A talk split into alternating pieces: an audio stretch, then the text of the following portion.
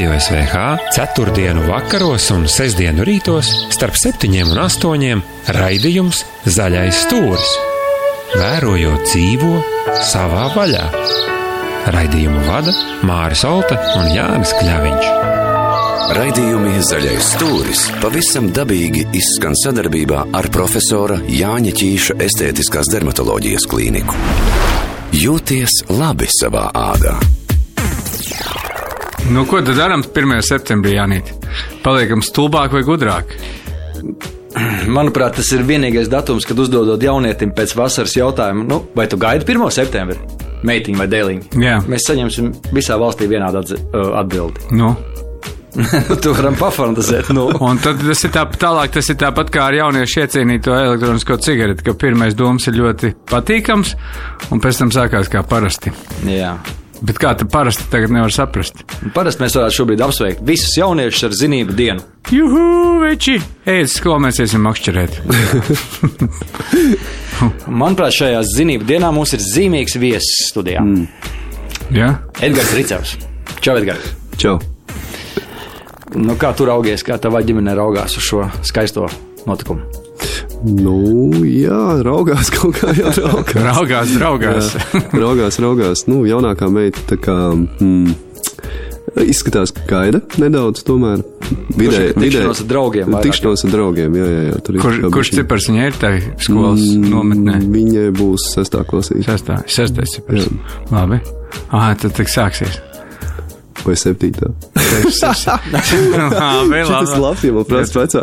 Ja man parasti jautā, viņi jau atbildēs. Jā, ja man parasti jautā, cik bērniem gadu vai kurā klasītē ies, nu, tā ir, ka citreiz gadās nokļūdīties. Jā, vai kāds mm. datums, teiksim, Es gan vienreiz gadā datums, iemācos, kāds datums es atceros. Jā. Zini, tas bija tik Es vienreiz gadā iemācos, un tad ir miers. Jā, gadu. nu, jā, kaut kā tā. Un tad ir atkal telefonā var uzlikt atgādinājumu arī kāzu jubilēju. Nu, nē. Nē. Tur, ja tu nenopērci ziedus, tad ir ziepes reāli. Vai tad? Nu, Tu kašķīgs iegadīsies. tev tā nav, ja? Ir daudz, kurus uzelpot, kad neatcerās. Jā. Nu tā, jā, vidējā nevisai. Tā gan tā, ka gribās tusēt vēl. Mm, Pagaid, tu sēdi cik gados cilvēki? mm, 17. Ā, nu, protams, jā. Nu, brīnišķīgi, jā. Edgars, bet mēs šodien uzaicinājām tevi mm, parunāties par novadu vai mm. kuru tu jau esi iemīlējis, apdzīvojis, un uh, jūs ar dombiedriem aktīvi darbojaties jau kādu ilgāku laiku, un pagājušā gadā bija Greenfestā, kad mēs tikāmies. Un daudzās skaistās idejas par to, kā līgatnes puse varētu izskatīties, vai Gaujas Nacionālais parks varētu izskatīties nākotnē. Mm. Es saprotu, ka tas ir tas enerģijas uh, kamols, kur tu šobrīd šķetini vaļā. Mm. Mm. Kā izskatās šogad ar šo festivālu? Nu, šogad arī būs festivāls. Šogad festivāls ir kļuvis plašāks. Viņš ir uh, trīs vietās. Uh, 10. septembrī būs Siguldā, 6, 17. Valmiera mūžā un 1. 2. oktobris divas dienas uh, Cēsīs, Rutskas mūžā. Tas nozīmē, ka un cēsis ir nākuši klāt, vai ne? Jā, jā. Tu bija pareizi pamanīji. Jā, tas tāds ļoti loģiski, tas jā, sarežģīts uzdevums. Es Pagaid, neatceros bet vienkārši, Tu kā ievārdies arī augustu vidū, cik es sapratu, ligatnē tagad. Jā, augusta vidū mums bija tāds atsevišķs pasākums. Viņš ir, nu, tā kā nav tieši saistīts ar Greenfest aktivitātēm, bet viņš ļoti sas sasaucās arī ar visu to tēmu un to domu, ko mēs tur nesam. Un uh, viņš bija veltīts tādam lēnā dzīvesveida. Mm. Jā, lēnā dzīvesveida veidam, ja tā var teikt. Un, un, un, un, un, jā, un tas tāds arī atsevišķs pasākums, kas bija jau tā kā lokalizējies un noticis papīra fabrikā. Neformē, neformāli tev dievina. Neformāli. Jā, Mhm. nu, tas viņam tas tā kā personal Jesus latviski sakot. Kaut kā, jā, kaut kā tā laikam ir Tagad tu būsi visā Gaujas Nacionālā parka teritorijā, jo, jo tāpēc, ka, nu, kā Siguldā tik interesants lietas, es arī Greenfestā ņēmu mm. dalību vienā Jā, diskusijā, virsēšu sarunā. Mm -hmm. Turklāt tās kopienas pēc tam arī aktualizēs tā tempa kop, pa dzīvēm, dzīvi kopienās, ko tad viņai gribās, ko tad vajag un cik tas lielā mērā saistās ar, ar civilizāciju apkārt, kas viņai veidojas, tas ir interesanti. Un, un tagad tu būsi vēl Siguldā, un tu uzskati, kā tādas idejas nepieciešams. Kāda ir tā motivācija? Jo ši, šis nav viegls pasākums, četrināt šitās se, senlatviešu, mo, senlatviešu mm. modē domājušiem cilvēkiem dot iekšā jaunas idejas. Jā, nu cilvēki ir gan senlatviešu domājuši, gan arī tur dažādu citu seno zināšanu ietekmēt. Kultu ietekmēt. Jā, hindu un tam līdzīgi veidu.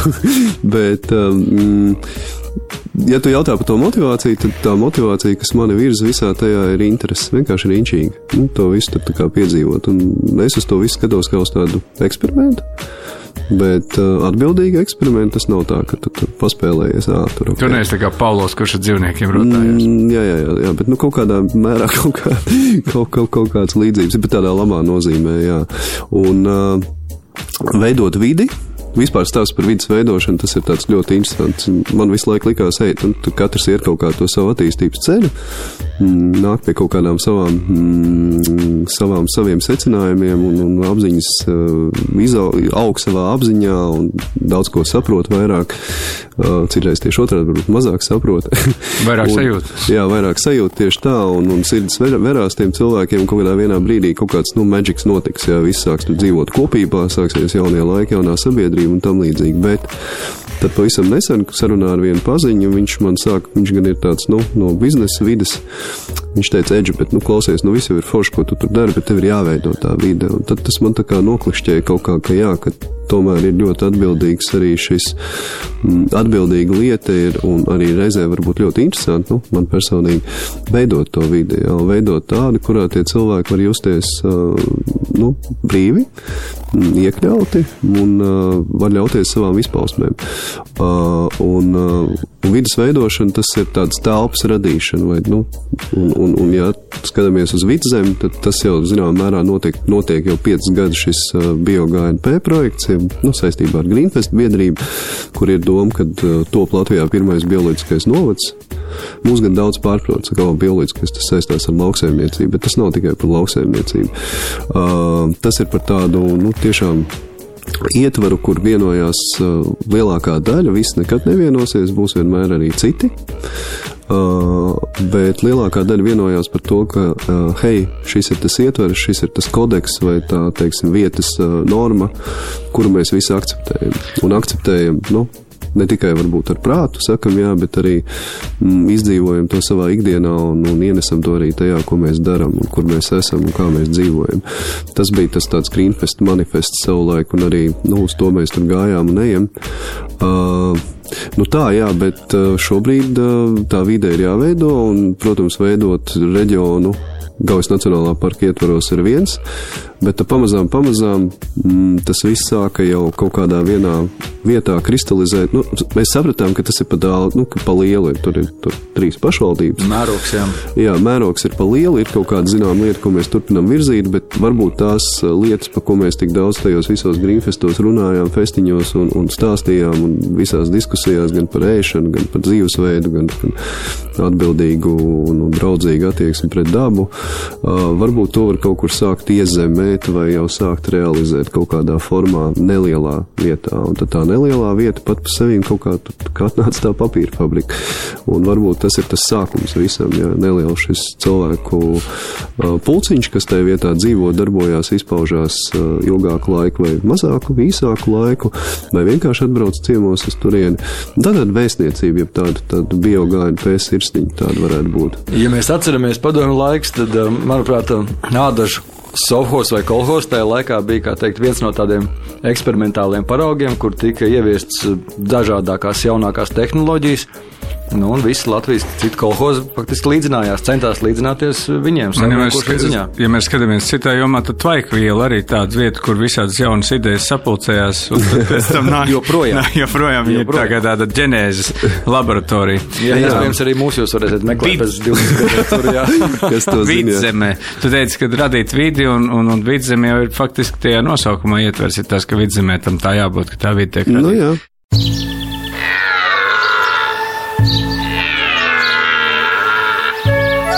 Radio SVH ceturtdienu vakaros un sestdienu rītos starp septiņiem un astoņiem raidījums Zaļais stūris. Vērojot dzīvo savā vaļā. Raidījumu vada Māris Olta un Jānis Kļaviņš. Raidījumi Zaļais stūris pavisam dabīgi izskan sadarbībā ar profesora Jāņa Ķīša estētiskās dermatoloģijas klīniku. Jūties labi savā ādā! Bet, ja tu šādi turpinās, tad jau pazudīs jebkāda vēlēšanās dzīvot laukos, jo pilsēta tiek radīta tik pievilcīga, ka. Radīt vidi tik pievilcīga, ka gribās tajā vidē dzīvot. Jā, un mūsu viesis izdara tā, ka um, viņš mēģinot ieviest aizvien interesantākas, vieglākas. Um, iekļaujošākas eksistences, visādas um, principus. Viņš dabūna to, kas Siguldā jau paliek dzīvot tik jauki kā laukos, un vecie Siguldieši saka, ka tā vairs nav tā Sigulda, bet to vienmēr kāds vecāks teiks, ka tā vairs nav tā vieta. Mm. Bet uh, tā, tas domas lidojums un tās brīvās izpausmes, tas, ka tā sabiedrība paliek viegla, liek ar tādu tā kā, nu, ja ne skaudību, tad bijību noskatīties, jā, Viņi jau ir piecu gaismas gadā tālumā no tā, kur atrodas, un tālāk katrs ieraksta savu vietu, kas viņam nāk prātā. Un te man ir jautājums, Edgar, kādā veidā šīs sajūta izplatās, jo mēs jau minējām, ka arī cēsis ir atsaukušās, mm. viņi ir ieklausījušies, un tur jābūt acīm redzam uz vietas kādiem cilvēkiem, kur ir pavilkušies uz šo ideju un arī grib tur savā reģionā to attīstīt. Um, nu, atšķirīga ir Es varētu sadalīt tādās divās, divās uh, viena ir tie, kas ir pašvaldība, kas ir pašvaldība amatpersonas un atbildīgi cilvēki, kas nosaka kaut kādā uh, ziņā un ir atbildīgi par šo ietvaru, jeb šo nu, normu, mm -hmm. likumu, sauksim, arī par kaut kādiem lēmumiem pašvaldību un arī rīcībām. Tā ir viena grupa, kas ir atsaukusies, un tur bija savs ceļš uz to, kā tas notika un veids, kā tas vienkārši notika. Un, un otrs ir uh, cilvēki, kas kaut kādā mērā jūtās nu, kaut kādā brīdī ejot savu kaut kādu attīstības ceļu, vai, vai, vai vienkārši meklējot kaut ko. Nu, beigās jau viss mēs meklējam, kas mēs tādi esam, ko mēs te darām šajās dzīvēs.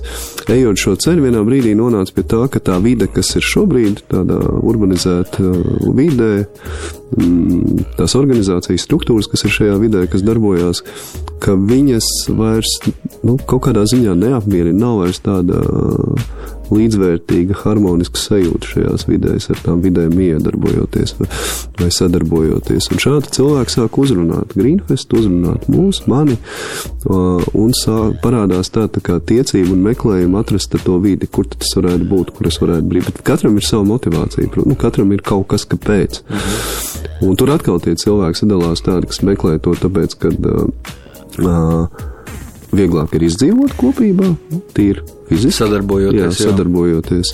Un tev nesit nost vienkārši, ja tu esi kopā līdzīgiem. Jā, jā, jā, nu tas tāds ļoti mm. kaut kas sens atavistisks, bet viņš mūs tur kodā visi mēs viņu nesājam līdzi, un citi cilvēki varbūt savā dzīvē nokļūst tādās situācijās, kur tas kaut kādā mērā paceļās, aktivizējās un viņi sāk meklēt vidi, kur ir droši, arī fiziski droši.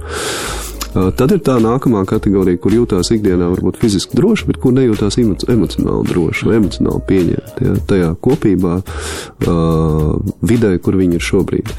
Un meklē, kas tad ir tas jaunais, nu, kas, kas varētu būt tas, kur varētu tā justies. Un uh, arī šādi tad klauvējās, jau klauvēja pie durvīm, teiksim, vidzemē un līgatnē. Un, jā. un noteikti tādi, kur meklē arī ekoloģiju. Jā, un tad tīri. ir tādi, jā, un arī ir tādi, kuriem ir kaut kādā mērā izējot savas caur savām pieredzēm dzīves, nonāk tur, ka viņi grib kaut kā sāk jau dot, ne tikai viņi ņem emocionāli, viņiem kaut kas ir nepieciešams, jo mums visiem ir kaut kas nepieciešams, bet viņiem ir arī kaut kas, ko dot, ko sniegt, kaut kāds dāvans no sevis uh, un dot dabai.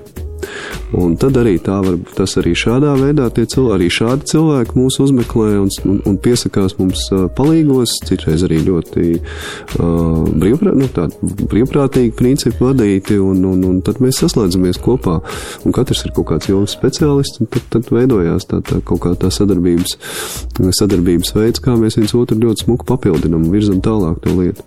Mēs šobrīd ēterā varam teikt, ka Greenfests aicina līdzīgi domājošos nākt bariņā. Jā, kā atradīsies, jā, atradīsies jā, darīt, un, un, un bieži vien tas ir tā, ka vienkārši tie cilvēki atbrauc, kādu laiku padarbojāmies, mēs kopā kaut vai vienu festi, iet, vienu festivālu ietvaros vai kaut kādas aktivitātes ietvaros, un tad viņi dodas prom uz savu reģionu vai savu māju vietu un to pārnes un sāk uh, atspīdināt vai iedzīvināt tur. Un tas arī ir baigi fēni, tas tāds tā tīklošanās notiek. Jo visiem jau nav jādzīvo kaut fiziski vienā vietā, jā, jo arī papīra fabrika un, un, un, un GNP tā tā doma ir, ka tā ir tāda vieta, kur cilvēki vienkārši var atbraukt pēc tāda jaunas iedvesmas, paskatīties, ej, ka var arī dzīvot savādāk, var dzīvot harmoniski savā starpā starp cilvēkiem un arī harmoniskā miedarbībā ar dabu. Un tas ir caur reālām kaut kādām lietām, kas tur notiek, nevis tur sēž aplī un gudri runā par to, ja, bet nu, kaut kādas aktivitātes ir Senāk, dažādas. senāk papīra fabrikā esot līgatnē spējas pārsteigt uh, līdz draugus ar to, ka vienu dienu papī, ūdens bija zaļš, tad zils, Nā, jā. tad sarkanīgs. Mēģināsiet kaut ko līdzīgu darīt. Jā, starp citu, bēdīgi, kad mēs tur sākām pētīt kanalizācijas sistēmu, revidēt, tur, ar, tur atnāca palīgā cilvēki, kas kaut ko saprot no kanalizācijas, mēs izgājām cauri vecajām kanalizācijas trasēm. Ar šausmām bija jākonstatē, ka viss rūpnieciskais ūdens no papīra ražošanas ceha plūda pa taisno līgatnes upītē. Tas nav nekāds vienkārši netīrs ūdens. Jā, jā. Tas ir sarežģīti netīrs Jā, un daļa plūda uz attīrīšanas iekārtām, bet ļoti liela daļa, kas bija šis te, uh, skalojamais ūdens, tehniskais ūdens, uh, arī no papīra mašīnas tvaika, kas kondensējās, viss gāja iekšā līgatnes upītē. Nu, Tvaiks varbūt nav tas trakākais, zināmā mērā destilāts, bet uh, jā, tāpat. Nu, laiks viņš arī, zināmā mērā, viņam bija saskara ar šo papīra masu, tur mm. ir ķīmija iekšā. Nu, tā visā. baldināšana, cik es saprotu. Jā, jā, jā, tas bija. baltais papīrs, kas tur savulaik tika ražots, un krepapīrs, kur šī krāsa vēl tika likt klāt. Un tāpēc arī tā bija, kad uh, pieteks gaujā līgnes upīts, varēja pēc krāsas pateikt, kādu krepapīru ražo, kādā krāsā. Es eh, pa, pa Ligatnes upīti šogad pagāju, un tur eh, var redzēt tā, ka, nu, jā, ir tā, ka Ligatnē upītes krastos dzīvo cilvēki. Ir vietas, kur no, no kaut kā no tām pašām lejas mājām, kas tur ir, kad nobrauc lejas līgatnē. Jā, nu nāk no attīrīšanas iekārtām ūdens. Viņš varbūt nedaudz smaržo pēc veļas pulvera vai kaut kā tāda, bet visā visumā, nu, tur viss strādā. Tas uh, siltiņš ir, un arī, zin, tas attīrītais ūdens tur mm, straumītē, to ir jāsdzīvo un to ir sadzīvots. Un izskatās, ka ir jau dabai arī tajās strautiņš vietās tā spēja attīrīties un, un tik galā arī ar tādiem nelieliem piesārņojumiem. Bet mm. vēsturiski tad saka, ka tur ir bijuši daudz skarbāk laiki. Papīra fabriks darbības laikā, jā, bet arī šobrīd nemaz tik jauki nav. Tas būtu īstenībā aicinājums cēs novadu vadībai, ja kāds dzird. Halo. Aļo. Me- Varbūt šo jautājumu pacelāt, jo viņš gadiem ir atlikts. Jo nu, šobrīd. Cēs no vadībā arī bija tas, kur viņi tur tajā lam, lampā, mm. viņiem pašiem dieķīti ūdens saskābes ir tajā cēs pilī. Jā. Teicu, devu, es nezinu, Twitterī, laikam, nerakstīju, Facebookā rakstīju. Nu, skaties, es gan jau noreaģēju. Jā, nu, tur īsti es varu pakomentēt, ka vienkārši tā kapacitāte, ko spēja attīrīt gaujamālas attīrīšanas iekārta, uh, ir pa mazu. Mm. Viņi būtu jāpaplašina. Mēs būtu gatavi arī kaut kādā mērā sadarboties. Jums ir vecā mūsu attīrīšanas iekārta, kas ir divreiz lielāka nekā gaujamālas, bet mēs viņu likvidējam, slēdzam, jo mums nav vajadzīga tāda apjoma.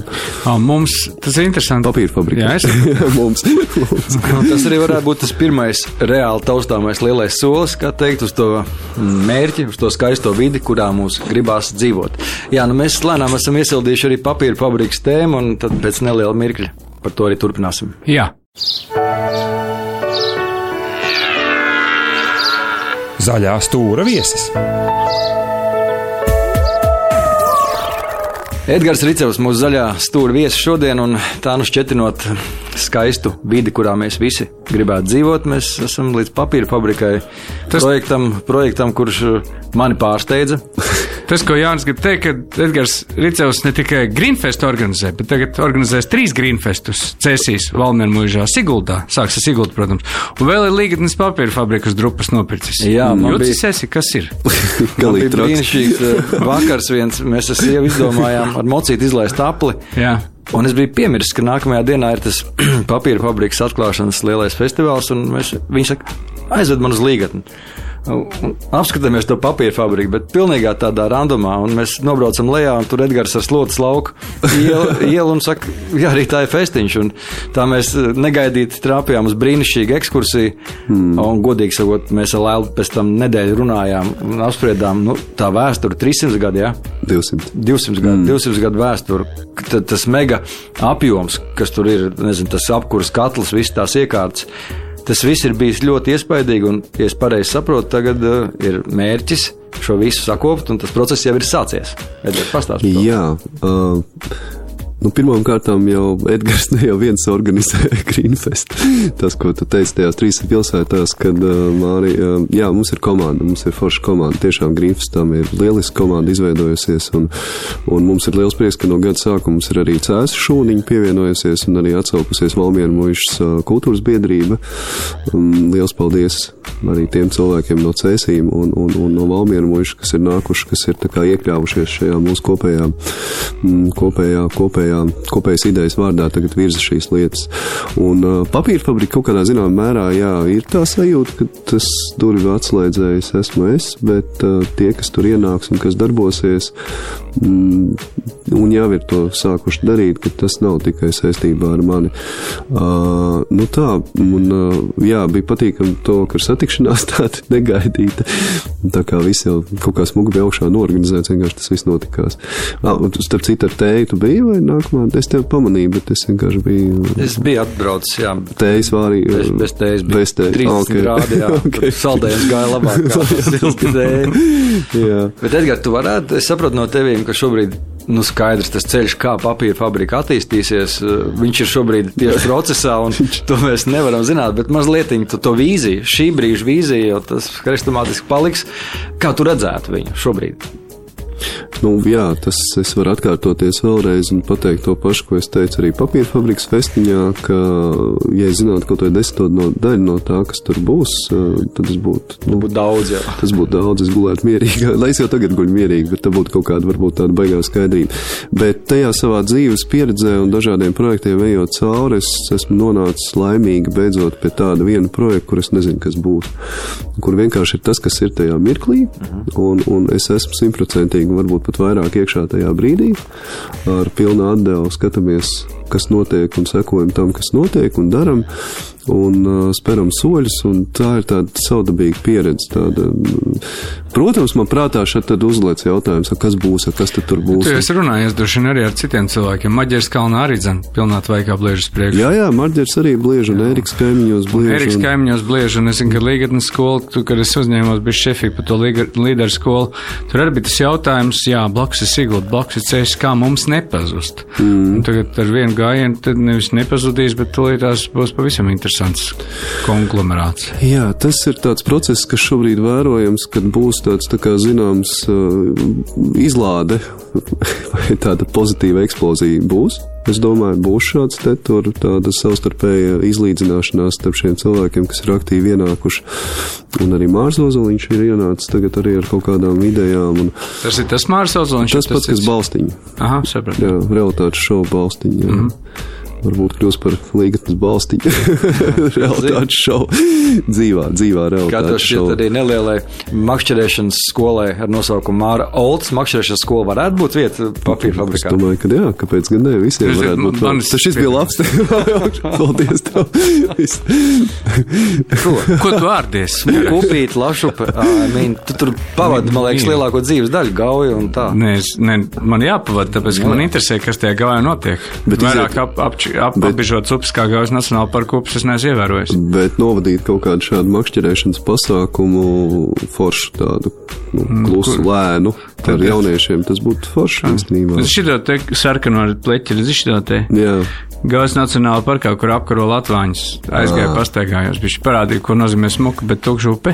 Mm. Puikām parādīja. smuka, smuka, tukša, tukša. Zivu tā nav. Zivu tā nav, bet Latvānīca lieniekšā un vairāk nekā var iedomāties. Tikai tā viegli noiet garām, jo sajūta, ka nebūs labi uzreiz noskaloju rūdeni. Mm. Un tāpēc tas ķažēngs otru reizi apdedzinās Latvāņiem šovasar. Es tā jūtu, ka ja tu kā mm, valdnieks darbojies un, un ņemies, ne, nu, tu esi uzvēl, uz, nu. izvēlējies to variantu, ka tu esi tas, kas vada tos pasākumus, mm. tad, um, tad Latvānis ir otrs valdnieks un Bebris ir trešais. Skatīsimies, kā mums visiem o, jā, o, jā.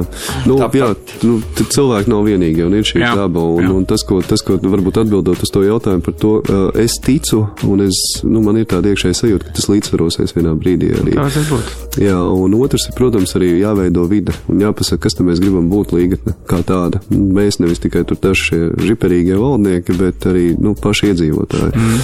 Un ir viens fantastisks projekts, Rural Culture projekts, kas ir Interreg projekts starptautisks, kur tiek pētīta šī kultūra vidu līgatnē, un tur Līva Kreisler, ja es nemaldos, veids fantastisku darbu, un, un ir, ir savākt izpēti, ir aptaujāt iedzīvotāju kultūras vērtību, tādas tā kā vispār vērtību mappings, jeb kartēšana notiek līgatnes novadā. Un tas ir izēja materiāls, lai mēs sāktu šo diskusiju par to, kas būs līgatne un kas ir līgatne un kā tas, kas jau ir nepazaudēt to ar tām, ar tām, ar, te, ar to skaļo un, un, un aktīvo un, un, un peļņu nesošo vienā vai otrā brīdī, kā panākt šo tādu līdzsvaru un, un, un, un, un, un vienoties tomēr par tādu kopīgu telpu. Un līdzīgi kā es viens no projektiem, kur es iedvesmojies, es jau esmu minējis, tas ir Fiskar Village Somijā. Ļoti līdzīgs stāsts kā Līganas pilsētai. Un, uh, tur ir savs uh, vērtību ētikas kodeks, ko akceptē šī pilsēta, ja, un, un, un, un visi pie tā pieturās, gan uzņēmēji, gan iedzīvotāji. Tauta dažreiz ir pelēka, bet gudri tā tu gribi teikt, ja? Jā, ir, ir, ir. Līgatnieši ļoti labi arī. Ir kaut kā, ir līgatni, protams, ir ļoti daudzveidīgi. Ir augsts līgatni un lejas līgatni. Jā, jā, jā, jā, ir tā. Kā līgatnieši uztvēra vispār papīra fabrikas tādu, nu, pirmo sakopšanas brīdi, tā aina ir nomainījusies. Nu, līgatni ir, ir tāda tā kā sajūta, kad ir kaut kāda jauna elpa. Lejas līgatnē. Lejas līgatnē. Un arī augšlīgatnē. Nē, augšlīgatnieši arī ir atsaucīgi. Jā, Vai tu uztaisīt maz vilcienu, tur senāk bija? Jā, starp citu tā doma bija. Mēs arī atradām to veco vilcienu. Viņš pie viena kolekcionāra Igaunijā varētu mm. viņu nopirkt. lokomotīvu. Un tās, tās lietas ir pa garceļu mali bijušas. Sen. Bija, jā, Jūt, bija. uz, uzkāp virsū, ejot pārstājienā, skatos, mm. hmm, baigi izskatās pēc dzelzceļa. Bijis? Oh, jā, ir bijis. Jā. Šaurslīgs dzelzceļš. jā. Šaurslīgs dzelzceļš. Un, un, un, un iedzīvotāji ir, nu, ir, ir tas pirmais. Ah, te kaut kas būs, bet tam ir jābūt turpinājumam. Tas nevar būt tā, ka uzmet to vilni un atkal viss tas noplūk. Jā, un tad ir, ir tas jautājums ļoti liels, kas ir šobrīd nodarbina mani caurām dienām pēdējā laikā, kā noturēt to un galvas kā nofinansēt. Mm. Tas ir būtiski.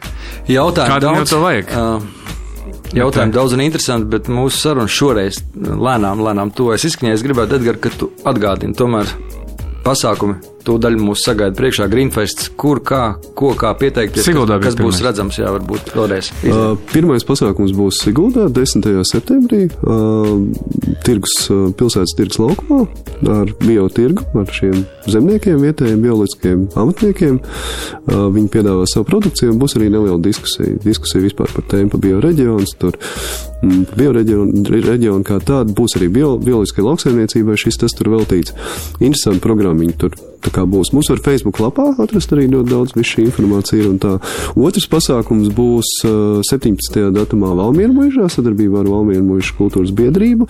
Vienas dienas pasākums veltīts uh, aprits ekonomikai, zaļajam kursam, vai tas ir kā draudz vai iespēja uzņēmēju darbībai, uh, kādu pasauli mēs atstāsim bērniem un arī veselīgam uzturam. Tur būs viena atsevišķa diskusija tieši veltīta par to, nu, kā uzturs vai kā šī uztura ieraduma, ēšanas ieraduma, ēšanas uh, maiņa caur dažādiem pieredzes stāstiem ir uh, cilvēks dziedinājis, ja, vai izdzied, izdziedinājis no kaut kādām kaitēm, vai vienkārši pārvērtus.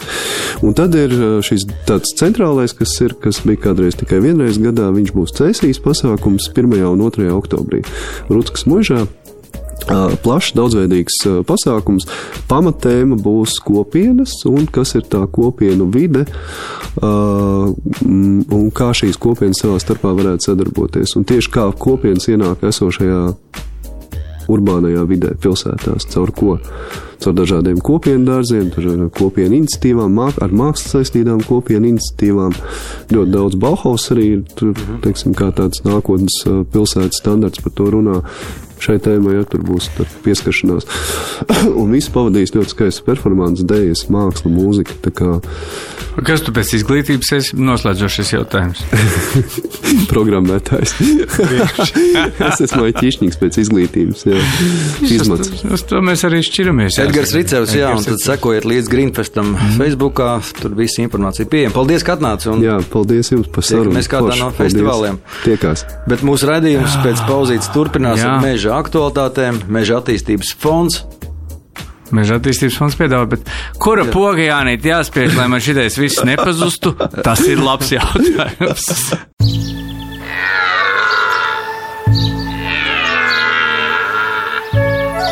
Radio SVH ceturtdienu vakaros un sestdienu rītos starp septiņiem un astoņiem raidījums Zaļais stūris. Meža aktualitāte. Nu tā, draugi, meža aktualitātē šodien man tiešām ļoti patīkams viesis, arī patīkams pārsteigums. Uh, leģendām un teiksmām apvītais Uģis Bergmans, Latvijas valsts meža vecākais vidas eksperts. Un, nu, Uģi, 20 gadi vairāk, kad mēs, manuprāt, pirmoreiz iepazināmies un medījām kopā teiču skaistajās platībās. Jā, sveicināt. Tā, Jā. tā tik tiešām bija. Jā. Vismaz 20 gadus atpakaļ es vispār to brīdi ļoti labi atceros, ka mēs pulcējāmies pirms medībām. Kā saka, visi trīcējām kā jakterieri pirms pirmā masta. Nu, jā, tā viņš Man ļoti spilgta atmiņā, tev vienmēr medībās bija tāds medību duncis, kurš tev bija virvītē, iekarināts kaklā, priekšā tepat par rokai. Un neticēs, man viņš vēl joprojām ir. Nav ne pazudis. ne- Tajā pašā virvītē, šādi kaut ko izvēl, ka to virvīti. Ārā, jā. Tā ir. Starp citu, no tevīm es mācījos, jo tajos laikos, nu, par to mazo runāja, ka nu, katram medniekam ir jābūt līdzi kārtīgam virves galiņam, ar ko nu, izvilkt dzīvnieku. Un, ja visiem tāds ir, tad nu, sanāk vesela gara virve, ja nu vajadzīgs. Tā, tā ir, jā. Bet par to virvīti runājot un par to dunci. Virvīt man ir, un tas pats nazis arī joprojām, un pa nazi zīmīgi. Arī vienās no tā laika medībām piedalījās uh, Mintauts Kalniņš, kinologs, mēs visi viņu labi arī tu viņu pazīst. Un man nebija kārtīgi naža, un Mintauts griez maizi vakarā pie manas nakšņēm. Es teicu, Mintaut, tev gan baigi foršais nazīts. un Mintauts to nazi man uzdāvināja, un viņam bija mm, tā naža makstīt. Nu, tāds stiprināšanas veids, ka viņš nebija varams uz jostas, bet karināms striķi. Nu, tā tas arī ir joprojām. Tā tas ieradums palikās. jā. Uģi, brīnišķīgi. Mēs šodien parunāsimies par kādu ļoti skaistu tēmu uh, raidījuma izskaņā. Bet sākumā varbūt tās vecākais vidas eksperts. Iedod tādu priekšstatu, ar ko nodarbojās un uh, kāds ir tavs darba pienākums un tā ikdiena kā vidas ekspertam Latvijas valsts mežos. Jā, nu tā ikdiena man nu, jau ir 11 gadu garumā. Es vispār neesmu tāds darba mainītājs. Es ļoti ilgi turos pie vienas vietas, un, bet, nu jā, 11 gadus esmu vecākais vidas eksperts, kas faktiski, nu, teiksim tā, vidas eksperts. Un, Vecākais nozīmē, nu, kad ir kāda papildus, papildus joma klāt, bet nu, tas darbs jau ir ļoti ļoti daudzveidīgs un, un radošs, jo nu, mežs jau mežs ir daba. Un, un, un, mm, Tā nav tikai meža izstrāde, un, un, un, un visi šie, šie, šie procesi, kas notiek mežā, viņi ir vērtējami arī no, no vidas viedokļa. Un, un šis vides aspekts uh, uzņēmumā Latvijas valsts meža, viņš uh, tiešām ir ļoti jaudīgs. Un, Un mēs esam diezgan daudz, gan vidas eksperti, gan vidas plānotāji. Un, nu, būtībā katra visa veida mežsaimnieciskā darbība, kas ir gan, gan meža strāde, gan, gan meža stādīšana, gan jaunaudžu kopšana, gan derīgo izrakteņu ieguvu, gan Ceļu nu, būvēšana, jā, nu, tieši tā, līdzīgi kā lauksainiecības zemēs, ja zemnieks nevar piekļūt laukam, tad tam laukam, nu, Maza nozīme, ko tu izdarīsi ar to lauku, jā, pa dubļiem vien mīcīsies, un līdzīgi jau ir arī mežā, un, un tas pats sakāms arī pa meža meliorācijas sistēmām. un, nu, šīs sistēmas ir gan jāveido, gan, gan, gan jāatjauno, gan jākopja, un šeit ir jāievēro arī vesela virkni dažādu vidas aspektu. Tā ir ne tikai eh, likumdošanas pārzināšana, bet ir arī tādas, nu, nu, personiskās iemaņas, gudrības, kuras ir jānodod kolēģiem, citu procesu mm, vadītājiem, nu, kā tad tie darbi veicam. Un, nu, faktiski viss vis šie, šie darbi noteikti caur tādu vidas, vidas prizmu, nu, iespējams, audzējā. Nu, manā priekšstatā tu jau esi tomēr vairāk tāds bušmēns, meža vīrs, kuram patīk tā um, šķiet praktiskā darbība, būt tādā mežā, skatīties, pētīt. Un, protams, tev mīlestība pret putniem un aizraušanās tajos gados atceros ar mazo ērgli.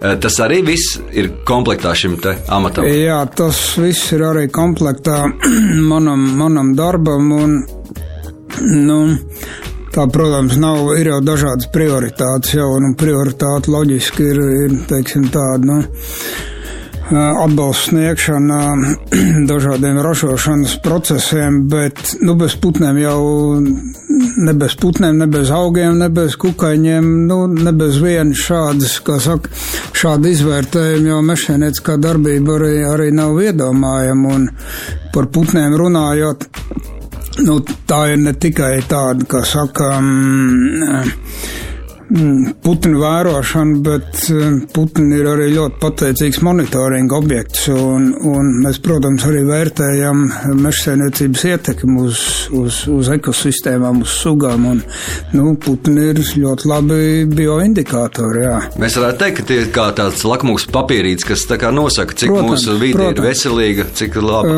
Um, pilnā mērā, jā.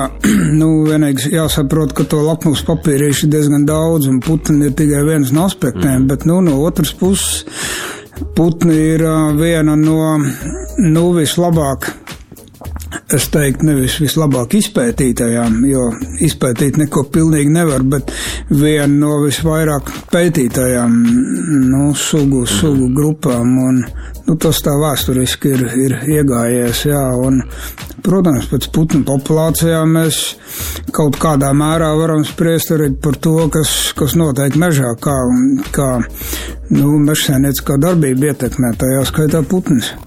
Uh. Līdz šim man tā vairāk likās, ka, protams, dabas aizsardzības pārvalde, valsts vidas dienas, tie ir tie uh, uzņēmumi, kas kontrolē šos vidas procesus. Tā skaitā iznāk, ka jūs faktiski sadarbojaties un arī no savas puses, kā no uzņēmums, no iekšienes arī vērtē šos vai vidē draudzīgus vai mazāk procesus. Jā, nu, redzēt, katr, redzēju katram, katrai iestādai. Katram uzņēmumam, protams, ir savas, savas funkcijas un, un nolikumi. Un Un, nu, tās tie uzņēmumi vai iestādes, kuras nodarbojās ar vidas vai dabas aizsardzību, jau ir, nu, tas saraksts ir, ir diezgan garš. Tā ir jau tevs pieminētā dabas aizsardzības pārvalde, tas ir vidas valsts dienests. Tās ir dažādas aģentūras, ministrijas un, protams, arī akciju sabiedrība valsts meža, jo nu, mūsu uzņēmums apsainieko veselu pusi, pusi no, no visiem mežiem, jā. un faktiski viena ceturto daļā, un, un, un līdz ar to mēs arī sniedzam tādu būtisku ieguldījumu, nu, gan, gan dabas aizsardzībā, gan, gan, gan arī monitoringā, saprotot to, ka, nu, ka viena vai divas iestādes, kuras varbūt ir nu, tieši atbildīgas, nu, nav jau diez vai tik galā ar to. Jā. Nu, tieši tā, jo vairāk šie, šie spēlētāji, jo labāk, jo, jo pilnīgāk ir informācija, to visu liekot kopā, jau mums arī tā kopējā aina. Tā Daudz tāda jau tīrākajā jā, paliek. Tieši tā. Uģi, man ļoti gribās pavaicāt par, manuprāt, tavu hobiju, kurš arī saistīts ar putniem. Šis te savoļas putnu rehabilitācijas centrs. Es pavisam nesen par kaut ko tādu tikai dzirdēju, Pastāsti, tā, tas ir tavs izlolotais atkal sapnis, kāds, ko tu esi realizējis? Jā, nu, tu jau pareizi pateici sapnis. Nu, es tā dažkārt runājot par dažādām iecerēm, kuras ir izdevies īstenot vai kuras kāds grib īstenot, es vienmēr saku tā, ka, nu, viss sākās ar sapņiem. Vispirms jābūt sapņiem. Nauda nav svarīga. Galvenais ir motivācija, nu, sapņi, sauksim viņus pat, pat tādā veidā. Nu jā, man šī ideja manī, manī, kā saka, brieda jau es nepārspīlēšu, sakot, ka dažs desmit gadus, jo jau tālajos teiču laikos, nu, cilvēki zina, tur ir kāds putnu dūlais, un ja kāds putns ir, ir savainots, savainots vai novārds, nu, tad nes tam putnu dūlējam jau, un, un Nu tā, vienu gadu, otru gadu, trešo, desmit gadus, divdesmit gadus es sapratu, nu, nu, ka tomēr vajadzētu kādu, kādu vietu, kur, kur tos putnus mēģināt, kā saka, viņiem palīdzēt. Kaut kāda labāka apstākļa. Ne tikai jā. Rīgas zooloģiskajā dārzā, nu, līdz Rīgai ir liels gabals, nu, un kurš te var tos putnus izvadāt. Nu, tā man tā tā manī tas sapnis nobrieda, sapņus mēdz izsapņot vairāk kārtīgi un pie tās, pēdējās sapņu kārtas izdevās viņu arī pamazām realizēt. Nu jā, šobrīd manā, manā dzīves vietā, manā īpašumā esmu izveidojis ar, ar ziedotāju, ar, ar, ar saprotošu uzņēmēju privātu personu palīdzību, tad, tad savaļas putni rehabilitācijas stacija. Viņai ir arī, mm, jā, te nu, viņa reģistrēta arī pārtiks veterinārā dienestā kā dzīvnieku novietni. Mm -hmm. Nu, esam izve, iz, izveidojis tādu, tādu novietni, kuras varu, varu uzņemt tie galvenokārt ir plēsīgie putni, dienas plēsīgie putni, arī pučveidīgie, kādreiz kāds melnais stārķis. Es gribēju vaicāt, diezgan bieži šādi gadījumi, kad cilvēki nu, atrod šādas putnas. Zini, kā es smējos, labāk, lai te būri man ir tukši, un ja te būri ir tukši, tad tā drīzāk ir laba zīme nekā, nekā ja viņi ir pilni, un, un mm -hmm. jo tas mērķis man nav, nav rādīt cilvēkiem redzēt, man ir tik daudz putni, jā, es drīzāk labāk rādu tukšs būrs. Bet kādā ķibelē nonāk parasti putni? Nu, tās ķibeles ir visdažādākās, galvenokārt Tās ir vasaras beigas, rudens sākums, kad, kad jaunie plēsīgie putni un stārķi, melnie stārķi. Mm -hmm. Kad, kad jaunie putni uzsāk patstāvīgu dzīvi, viņi nav piere, pieredzējuši ne barības ieguvē, ne, ne, ne lidot prasmēs, nu tad bieži vien ir tā, ka vai nu viņi ir novārguši vai vai apdauzījušies, vai kaut ko sastiepuši. Otrs tāds kritiskais periods ir um, ziema, bargā ziema. Nu, dzīvoju, dzīvoju Austrum Latvijā, un, un tur vēl katru ziemu temperatūra noslīd līdz minus 30 grādiem. Un tas arī ir tāds otrs periods, kad putni novāks. Nu, Nu, mēs jau saprotam, ka uh, dabā ratais tieši tā, ratais, kurš no putnēm vispār izdzīvo, jo lielākā daļa iet bojā pirmajā dzīves gadā. Mm -hmm, Cilvēks tā savā prātā liekas, nu, ja putns izdēja desmit olas, tad ir desmit mazuļi. Mm -hmm. Un desmit viņi dzīvo laimīgi līdz mūžam. Kā nav, saka, jā. daudz gadus. Nē, nebūtu, nē, nu, tikai ratējiem izdodas izdzīvot. Un, Nu, tā. Pastāst kādu interesantu piemēru. Tev izdodas arī šiem te. Uh, Atlabušajiem putniem pasakot līdzi viņu gaitām, kā vispār nu, kā zini, es, es izstāstīšu vienu, vienu piemēru. Man kā reizi viens piemērs šobrīd ir manā savaļas putnu rehabilitācijas stacijā. Man ir divi. Uh -huh. uh, viņi šobrīd nav putnu stacijās, viņas esmu, kā saka, brīvlaidis, palaidis brīvībā, un šie ūpļi Um, viņi nonāca sākotnēji vienā citā, um, vienā citā aprūpas centrā draugu spārnā. Mm -hmm. Šie upji, acīm redzot, viņi ir izšķīlušies Rīgas, Rīgas Tūmā, nu, vai nu varbūt pat pilsētā, un, un viņas, viņas atrada cilvēki Rīgas pilsētā. Mm -hmm. Nu, ne gluži centrā, bet bet ielas malā. Un, Ar kaut kādām redzamām traumām vai vienkārši mm, traumas novārguši? nebija, viņi bija vienkārši jaunie putni un, un, un pilnīgi novārguši. Un, un tad um, draugs pānā viņus, viņus kārtīgi pabaroja kādu mēnesi, varbūt drusku ilgāk. Un, nu jā, un tad aktuāls kļūs jautājums, nu cik ilgi baros putnam būtībā viņam jādzīvo savaļā. Jā. Nu, un tad, jā, tad tādā veidā Tad kolēģi atcerējās, kad, kad man ir tāda savaļas putnu stacija un atved pie manis uz laukiem. Un, nu, jāsaka tā, es sākotnēji biju ļoti skeptisks, bet um, pagaidām šie putni, nu, bez dažām dienām, bet jau mēnesi dzīvo savaļā un viņi paši barojās viņa dzīvi. Mm. Un, Kā tu to vari zināt? Nu, kā saka, mēs dzīvojam laikam līdzi. Um, nu, pasauli, pasauli jau nav nemaz tik uh, liela, jā, viņi faktiski tāds, tas, tāds liels miests vien ir, un, un dažās, dažādās valstīs ornitologi zina, ko, ko citā valstī dara, un tā notika arī šajā gadījumā. Uh, kolēģi no Igaunijas uzzināja, ka mums, ka man ir divi upji. Mm -hmm Un izrādās, Igaunijā patreiz tiek ieviests tāds ūpju izpētes projekts, kur jaunajiem ūpņiem liek satelīta raidītājs skatās šo putnu migrācijas vai dispersiju, vai nu, Super. kas ar viņiem notiek. Ļoti precīzi Nu, redzēt, lūk, jā. un atbraucam pie manas kolēģis no Igaunijas, Madus Levičs, kurš, nu, starp citu, ir Igaunijas veterinārā ārstu biedrības prezidents, un viņam bija tieši divi brīvi.